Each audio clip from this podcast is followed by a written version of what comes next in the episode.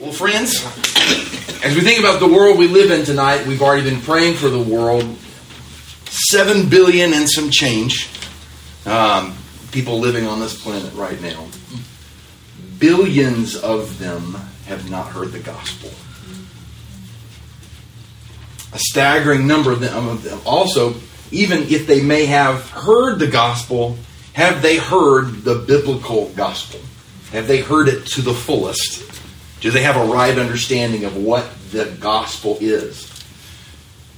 We come closer to home, we think about even in America, even in Florida, even in Nassau County, how many people in our daily lives don't know the gospel at all, or have a skewed understanding of what it is and really what the gospel's function is in the life of someone who lives according to it. So what I want to want us to do now is we've uh, as we continue on with uh, Grow University, is I want us to take some time over the next couple of weeks and talk about first and foremost what is the gospel.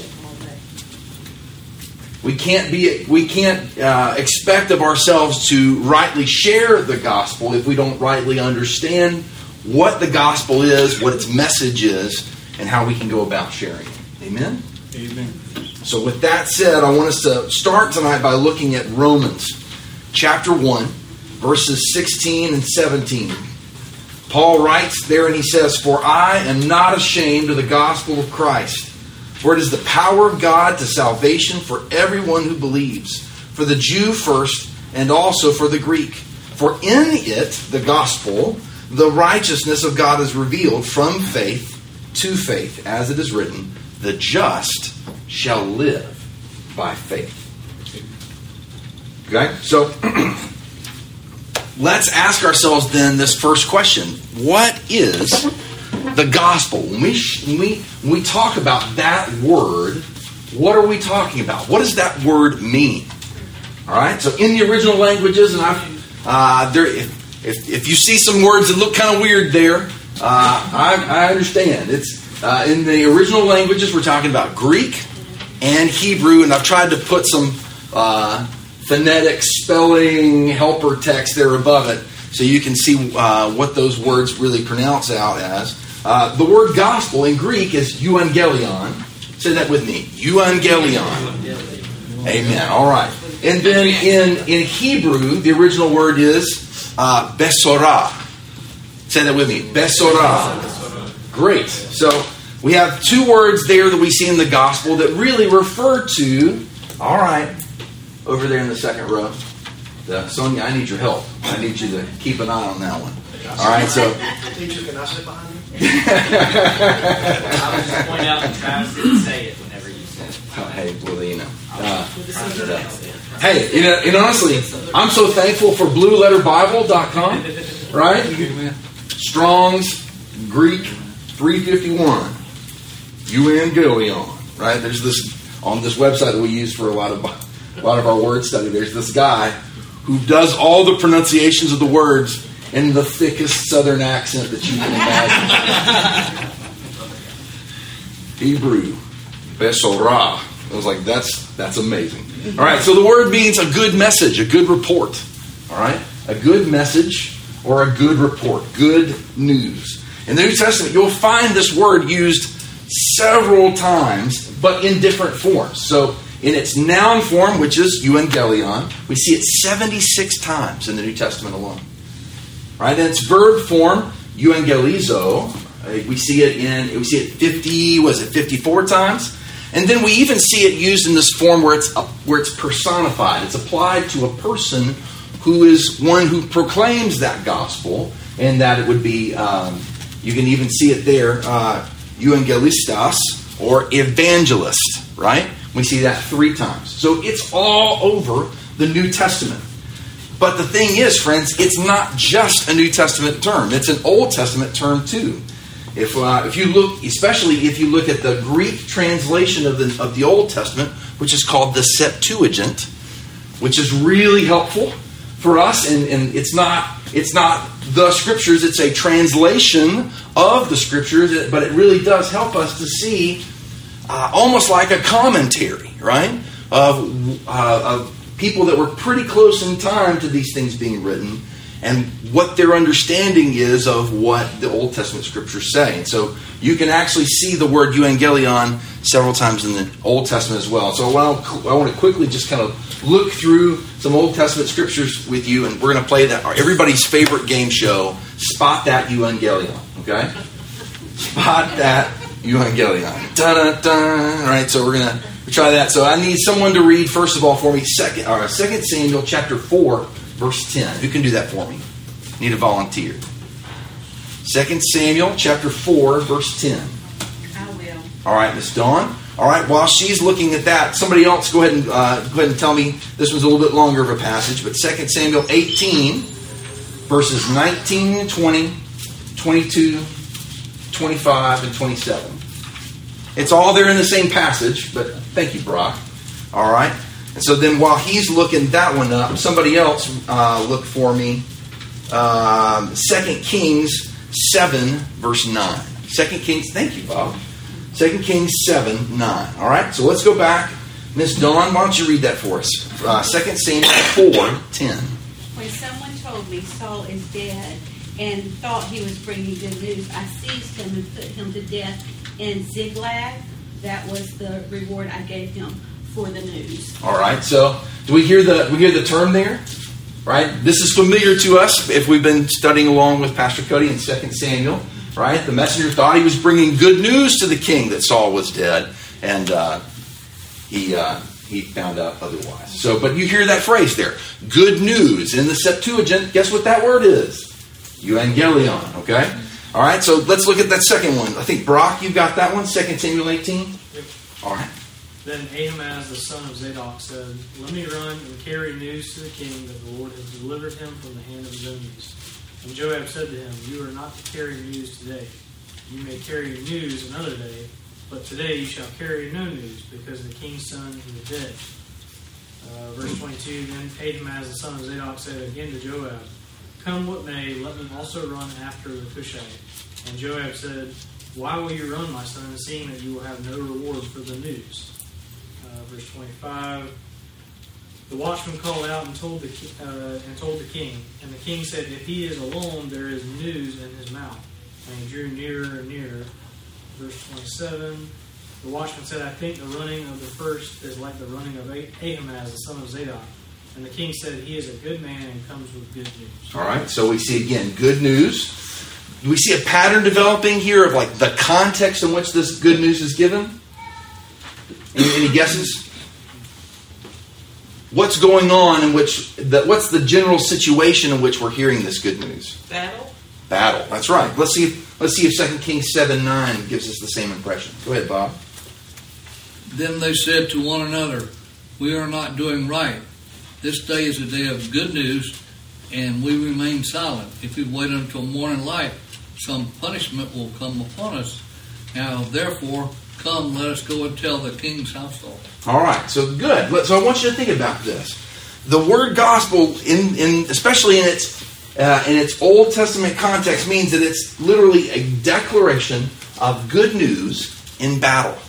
A declaration of good news in battle. And we've seen examples of that word being literally used that way in the Old Testament. So when we come to the New Testament and we see that same word, um, what would make a modern church think that the euangelion, the good news, would be four steps on how you can better yourself, or four steps on how you can earn God's favor, earn God's salvation? If you understand the context in which these, this has been given over and over and over again throughout the Bible, it can't mean something now that it didn't mean back then. Does that make sense? Amen. So friends, hear me. The gospel is not, some, is not a message about what you should do.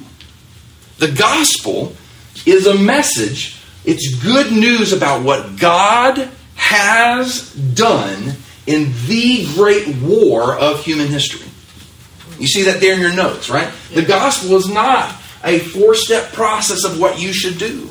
The gospel is a message. It's good news of a victory that God has won. It's about what God has done in the great battle of human history. And when we see this, the context that re- literally jumps out at us from the Word, we can't accept the gospel as being anything else.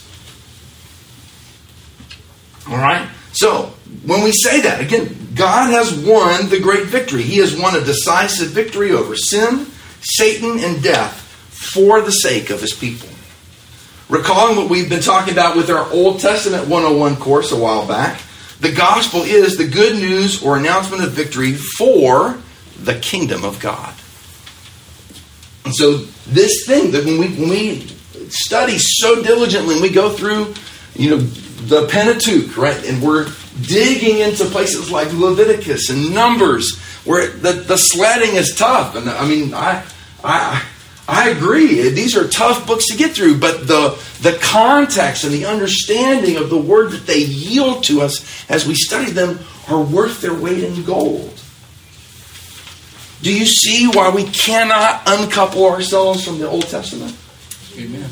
We have no understanding of who Jesus is and what He's done if we leave the Old Testament behind. All right? So, with that said, um, let's look at a couple of places. Um, we'll, I'm going to run through these really quickly. Um, where we see in New Testament, we hear this connection between the gospel and the kingdom. The gospel and the kingdom. Matthew, Matthew chapter four, verse twenty-three. It says, and Jesus went about all Galilee, teaching in the synagogues, preaching the gospel of the kingdom, and healing all kinds of sickness and all kinds of disease among the people. Matthew nine, thirty-five. And Jesus went about all the cities and villages, teaching in their synagogues, preaching, guess what? The gospel of the kingdom, and healing every sickness and every disease among the people. Matthew twenty-four, fourteen. And this gospel of the kingdom will be preached in all the world as a witness to all the nations, and then the end will come. Uh, now, Mark chapter one, verse one and verse fourteen. The beginning of the gospel of Jesus Christ, the Son of God. Verse fourteen. Now, after John was put in prison, Jesus came to Galilee preaching, guess what? The gospel of the kingdom of God. Luke four, forty-three. And He said to them, I must preach the kingdom of God to the other cities also, because for this purpose I have been sent. Luke eight, verse one. Now it came to pass afterward that He went through every city and village, sound familiar, preaching and bringing the glad tidings. Guess what that means? The gospel. The gospel, right, of the kingdom of God. And the twelve were with Him. Okay? Luke sixteen, sixteen. The law and the prophets were until John. Since that time, the kingdom of God has been preached, and everyone uh, and everyone is pressing into it. And then Acts chapter eight, verse twelve. But when they believed Philip as he preached the things concerning the kingdom of God and the name of Jesus Christ, both men and women were baptized. Okay? So there's a connection here, right? We we can't deny that. It's it's over and over and over again throughout the Gospels. But to rightly understand this whole thing of God's kingdom and its connection to the gospel, we need to make sure we understand again, go back and think about what is the kingdom. Right? For if you were here for Old Testament one oh one, this should be something that's familiar to you. We like familiar things because it helps us to deepen our understanding and be better ready to teach it, right? Amen. There is no such thing as, oh, I've heard that before. I'm going to turn my, my ears off for the next few minutes, all right? This is always a good thing. And when I'm talking with, when I'm teaching my pastors in, in Nepal or guys that I'm discipling, uh, we always go back and we ask questions like, what's something new that you've heard, right? Or what's something old that you were reminded of, right? All these things are good things, right? So with that said, let's talk about next, and this is in your notes, the nature of the kingdom. The nature of the kingdom. There are two key ways really to parse out what the kingdom of God is. One way you might say is just the rule and reign of God. The rule and reign of God. The God of the Bible is the creator and king over all creation. And His sovereignty doesn't change. Let's look at a couple more verses. Someone read for me uh, Psalm ninety-three, verses one and two. Who can do that? All right, Carrie. All right, so while she's looking that up, somebody give uh, read for me First Timothy six fifteen. Anybody? All right, Miss Dawn, thank you. All right, Miss Carrie, you ready to go? The Lord reigns. He is robed in majesty. The Lord is robed. He has put on strength as his belt. Yes, the world is established. It shall never be moved. Your throne is established from of old. You are for, from everlasting. Amen. Amen. All right. First Timothy. Which God will bring about in his own time. God the blessed and only ruler, the King of kings and Lord of hosts. Amen. So God always has and always will be sovereign king over all things. Right? We think about how this compares to literally every other religion in the world, right? Whether it's Hinduism, Greeks, Romans, Norse mythology, traditional religions, et cetera. Gods and goddesses in each one of these other pantheons, they fight against each other. They deceive one another. They trick one another. They, they take advantage over one another in order to be able to rule over at least some part of creation, right? Think about Greek mythology. That's the most despicable rabble of, of, of supposed deities I've ever heard of, right? Just always got, trying to get the upper hand on each other. That what kind of doubt and I mean, no wonder you see all these, all, hear all these different stories of of different individual human beings thinking that they can gain a, a leg up over over the gods, right? And and thinking, well, at least I can do something. I can. I can bring something that's worth uh, that's worthy to this to this God, and they'll give me what I want, or I'll trick them and I'll get what that what I want. That's not the way the God of the Bible works, friends. Right? Instead, we see in the Bible that Yahweh is the King over all the universe. God progressively unveils His kingdom throughout redemptive history. Right? Redemptive history is just the story of redemption that spans the entirety of the Bible. Right? Did you know that? That the Bible is one story. There are sixty-six different books and tons and tons of chapters and verses that are in them. But all those things together tell one story of God redeeming a people for Himself. And friends, if you're trusting in Christ, that's you and me. We are a part of His people. He has redeemed us to Himself. And this, that is the story of redemption. And it's not over. But if we read the Bible, we can see how the story ends. Where God wins. And we get to be with Him if we're trusting in Christ. And so we see that there, right? That He is in, he is in control from beginning to end. He is the Creator, He is the King, and He is the owner, right? And so God progressively, throughout the story of redemption, throughout the Bible, God is progressively revealing Himself to His people. Isn't that beautiful? And so that really leads us now to a, a really, I would think, a, a better definition of God's kingdom. And it's the one that we used over and over again in Old Testament one oh one. And we've been using it in Second Samuel. And it's three things, right? God's people, in God's place, under God's rule. There you go, friends. That's the kingdom of God. That's the kingdom of God. From a man and a woman in a garden, ruling creation under God's authority, to a people from every tribe and tongue in a new heavens and a new earth, bowing and confessing that Jesus Christ is Lord. It's the kingdom of God. And we get to be a part of it. Isn't that good? Matthew thirteen, thirty-one through thirty-two. You can read that for me. Matthew thirteen, thirty-one. All right, Pastor Cody. All right, so while he's looking that up, somebody look up Isaiah fifty-three, one through three. All right, Travis. All right. And then First Corinthians one twenty-seven. Who can do that one? All right, Carrie. And then Daniel two thirty-four. All right, Tom. All right, so let's go back. Now we're going to look at Matthew thirteen, thirty-one and thirty-two. Who had that? All right, go ahead, Carrie. Another parable he put forth to them, saying, the kingdom of heaven is like a mustard seed, which a man took and sowed in his field, which indeed is the least of all the seeds, but when it is grown, it is greater than the herbs, it becomes a tree, herbs, uh, so that the birds of the air come and nest in its branches. Amen. All right, Isaiah fifty-three. Is that Travis? Yes, sir. Who has believed our message, and to whom has the arm of the Lord been revealed? for he grew up before him like a tender shoot, and like a root out of the parched ground.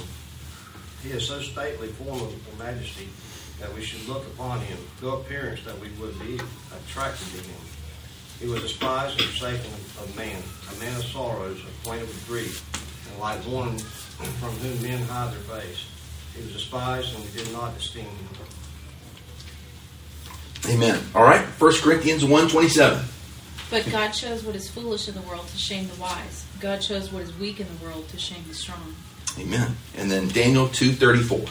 Thou sawest till that a stone was cut out without hands, which smote the image upon his feet, that were of iron and clay, and break them to pieces. Oh man, I can't wait till Old Testament one oh two.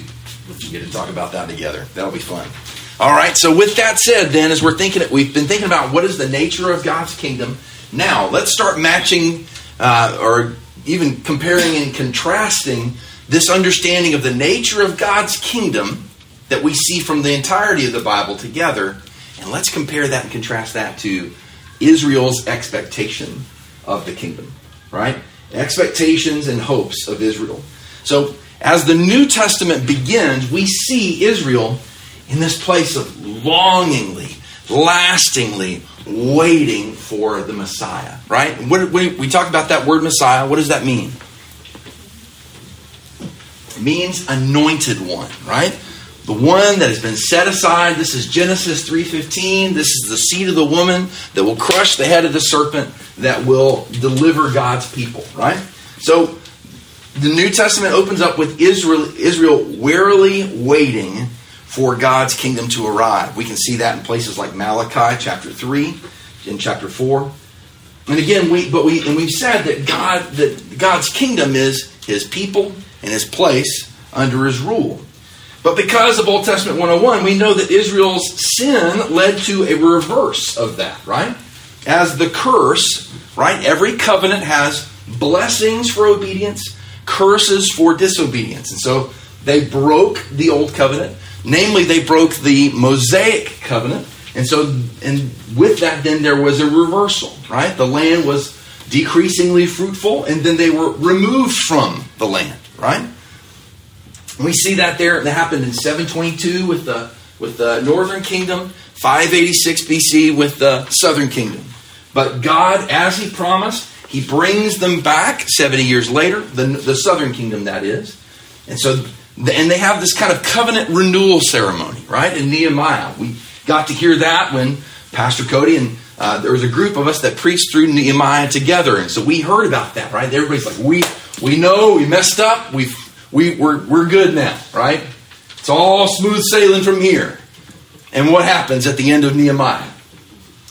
Tobiah the Ammonite, a foreigner who has been subverting the cause of Nehemiah and what the Lord was, was, was doing all along, guess where he's living? He's living in the temple. That's not okay, right? And so we see uh, these things are breaking down again. The very things they promised they weren't going to do.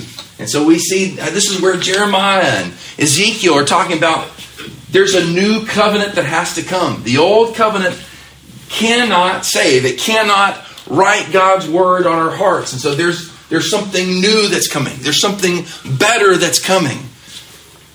And yet the last thing that we see as Malachi draws to a close, that there is this period of four hundred years. four hundred years where God sovereignly stops speaking to his people. Now, what do you think that does to a people? That the thing that sets them apart is that they're the people who hear the, the voice of God speaking. Do you think that shakes them to their core? Even, even when they went to Babylon, right? They thought, oh, we're the temple's destroyed, we're taken away into exile. Is God no longer our king? Can, is God not powerful enough to, to overcome the Babylonians? And what does Ezekiel see? He sees God on his throne there in Babylon, which means he's there with his people wherever they are. And he is still sovereign. And he is still working all things for the good of those who love him and are called according to his purpose. But here in this moment, right before the New Testament begins, we see this period of silence. And I want you to think about that. Genesis, or not Genesis, Galatians chapter four, uh, I think was our, a verse that we memorized recently. In the fullness of time, God sent his son, born of a woman, born under the law, right? I want you to think about that, that God uses a famine of his word to bring about the fullness of time. Isn't that beautiful? And it produces a people that are eagerly waiting for the Messiah to come. A lot of idolatry has been done away with at this point. There's a sense of uh, really focusing in on the on the, the Old Testament scriptures, and this is a, a group called the Pharisees arise that say we're going to obey God's word. And in, in case we get too close to disobeying God's word, we're going to start fencing God's word with other rules and things like that to make sure that we don't disobey God's word. And so, but these were done. You have to understand the, the, the heart intention of that was, again, we want to obey God's word because this is, there's no new revelation right now. This is all we have. And so we're going to focus in on this. And so that, and so what that produces is, as the Medes and Persians are kind of stamped out by then Alexander the Great and then the Romans, there's this sense that we're just getting kicked around from one kingdom to another.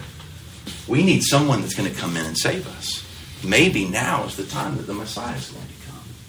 And so we see that there uh, as the New Testament opens. And so they're longingly looking for the Messiah to come. They're looking for someone that's going to deliver them from their enemies, Rome at this point, and give them peace and fruitfulness in the promised land. They want a new, better version of the Mosaic covenant. Israel is hoping for this time. And so, um, in, and in the midst of this, though, I want to draw out to you that in Isaiah chapter, was it Isaiah chapter forty, verse nine, and chapter, and chapter fifty-two, verse seven, Isaiah really brings about two different pictures of what this Messiah is going to look like. We don't have enough time for us to go to those verses at this point, but I think I've got that for you there in your notes. I hope I do. Uh, And so we see these two pictures. We see, first of all, we see a defeat of God's enemies. A defeat of God's enemies. This is something that the Messiah is going to do. He's going to come in and he's going to defeat his enemies. And secondly, we're going to see deliverance of God's people. Deliverance of God's people. He's going to save his people from those that hate them. Right? This is, you hear Zechariah in, in Luke chapter one talking about this, right? That being saved from our enemies, we would serve God without fear all the days of our lives. Right? This is a messianic hope that's taking place, and it's it's building off of Isaiah and other places in the, in the Old Testament. Right? It says, the Lord has bared his holy arm. This is Isaiah fifty-two, verse ten. The Lord has bared his holy arm, his strength, before the eyes of all the nations, and all the ends of the earth shall see the salvation of our God. Amen. So with that then, let's think about gospel victory, right? Gospel victory and the timing of kingdom fulfillment. Gospel victory and the timing of kingdom fulfillment. So when Jesus then comes on the scene as the Messiah, he he does something that Israel's not expecting. He reorients their understanding of these two things, the defeat of God's enemies and the deliverance of God's people, as well as this third thing, this the timing in which the fulfillment of the kingdom will happen. Right? They're wanting to see, they have a certain set of expectations, and Jesus comes in and says, there are things about these expectations that are right, right and good, but you're you're you're looking in the wrong direction, right? So we see this because compared to Israel's expectations, Christ opens up their eyes. And I want you to see this there in your notes. There's a greater deliverance than they could, I'm sorry, a greater enemy than they could ever have imagined. Right? They're thinking their greatest problem is Rome. Jesus says the greatest problem that you have is sin and death. Right? As the old saying goes, we have met the enemy and they, they are us. Right? And so you have a greater enemy than they ever dreamed. There's a greater deliverance they could ever, than they could have ever imagined. It's not just being delivered from a from a, a totalitarian dictator. It's being delivered from the kingdom of darkness being delivered from death itself. And then C, we see that it, there's a greater, there's a, a timeline there that they could never have expected. Right? They're expecting the Messiah comes back in, boom, it's over. Right? And yet, Jesus comes, and he brings in part of this, but then he launches he launches God's people into this era, this era of already for the kingdom, and not yet for the kingdom. Right? There are some ways in which the, the picture of the Messiah is fulfilled in Jesus' first coming, but the, there's there's other things that are still left undone, and so we're we're waiting for this return that is promised. So I want you to, I want us to look here, and, and, and we'll look at these these two um, these these different facets in turn. So first, let's look at the defeat of God's enemies. The defeat of God's enemies. So we see this first of all in inauguration, right? Christ comes and he inaugurates the kingdom. Why? Because he's the king. He can do that, right? He kicks it off. And so in his first advent, in his first appearing, Jesus inaugurates the kingdom by inflicting God's judgment on God's spiritual enemies. He inflicts God's judgment on God's spiritual enemies. He's the, he comes to crush the head of the serpent. And he does that not by raising up an army and fighting a battle. He does it by humbling himself even to the point of death on a cross. All right, so we see inflicting God's judgment on God's spiritual enemies. And then we see him extending God's mercy to God's human enemies. Because we remember, we, without Christ, where do we stand in relation to Christ? We are his enemies, right? We have committed high-handed treason against the King of the universe. And yet, Christ comes and he extends mercy to those who do not deserve mercy. And so we see, again, first that inauguration stage in Christ's first coming. Then we see it's we see the kingdom's continuation, right? We would call this the church age. This is the age, this is where we fit in, into this story, right? Sometimes we, we talk about how when we, we look back on stories about like David or Moses, we, we, we want to compare ourselves. We want to say, well, I can I'm like Moses or I'm like David. No, that's not you, right? However, you are in the story. You know who you are in the story? You. You are you in this story. And you're part of God's people by God's grace through Jesus Christ here in the in the church age. Right? So, in the church age, the church is not at war with people, right? Our war is not with flesh and blood. It's with principalities and powers. We fight against Satan and other evil spirits. We see that in Ephesians six. Followers of Christ then extend God's mercy to God's human enemies. And we do that because it's already been inaugurated by Christ. With the mercy that he has extended to us, it's intended to be sufficient for us and for others. And so, in the grace that Christ has given us, we extend his mercy to his enemies as well. And that's that's where evangelism comes in, right? So, um, and then also, not only that, but in the way that we relate to one another, the unity of the church is really like an exclamation point. It's it's a, a beautiful display of God's defeat of Satan. Because friends, I we're we come from all over the place. And even amongst our different homes, there are different cultures. There are different ways of looking at things, different points of view, different political opinions, different socioeconomic status, and all these things. In, in a lot of ways, it's kind of like the disciples. You think about the disciples, the twelve of them. You've got guys like Matthew, who's a tax collector. And you've got guys like Simon the Zealot, who would have been like, down with Rome. I want to take out anybody that's supporting Rome. Then you have Matthew, who's a Roman tax collector. Left to their own, what would happen? Matthew, Matthew's not looking too good, right?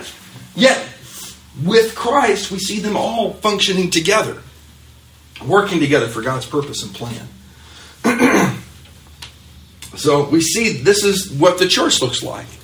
That even though we have different points of view and come from different backgrounds, yet in Christ, we have more in common together as, as a church family than we do with our own unbelieving family members. So then we see not only inauguration, not only continuation, but consummation. This is when the new heavens and the earth come in. This is when Christ returns. When Christ returns, he will defeat God's spiritual and human enemies. He will leave nothing unchecked. Okay? So we see God, we see defeat for God's enemies, right? This is one way, this is one thread of the gospel. This is one, uh, one mark of the ministry of the, of the Messiah. Also, we see the deliverance of God's people. The deliverance of God's people. So let's go back and look at those same markers and see how this facet of it works. So again, inauguration. Jesus has a twofold strategy in coming and dying on the cross. First, he breaks the power of Satan over human beings. He breaks the power of Satan over human beings. And not only that, he's setting people free from sin and death. Setting people free from sin and death. All, both of these things accomplished well, might I add, by Christ on the cross. So not only in inauguration, but in its in the kingdom's continuation. In the church age, the Holy Spirit has been given to, to the people of God in power to produce witnesses for his glory. By his power, by his power, we participate in the proclamation, right? Proclaiming and the application of gospel victory to those who are enslaved. So not only proclaiming it, but applying it, right? A gospel that is not procl- that is proclaimed but is not applied really looks pretty flimsy, doesn't it? If it if it has the potentially the power to save, at least in our portrayal of it in our lives. If I'm proclaiming this gospel that can save you, but it doesn't seem to be transforming me, something's not right.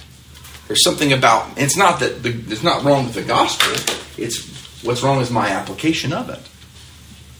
So I need to be in step with the gospel. That's why Paul says, let your life be, uh, let the manner of your life be worthy of the gospel. So we see uh, in inauguration, continuation, and then we see consummation. The new heavens and the new earth. This is when God's people will fully experience all the promised blessings of the kingdom.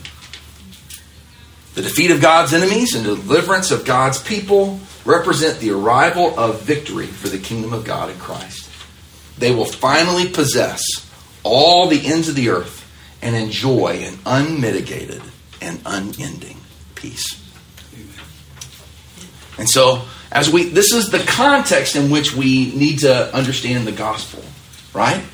Because again, the gospel, if we get it wrong and we think that it's a four-step plan about how you can get saved, right? How you can be saved, you can save yourself even in some cases, people might think. Then we're completely missing the gospel, what the gospel is and what its function is in the kingdom of God. Because again, it's not a four-step plan on what you need to do. It's a message of victory that God, the King of the universe, has accomplished in the greatest war that this, that the world's ever known.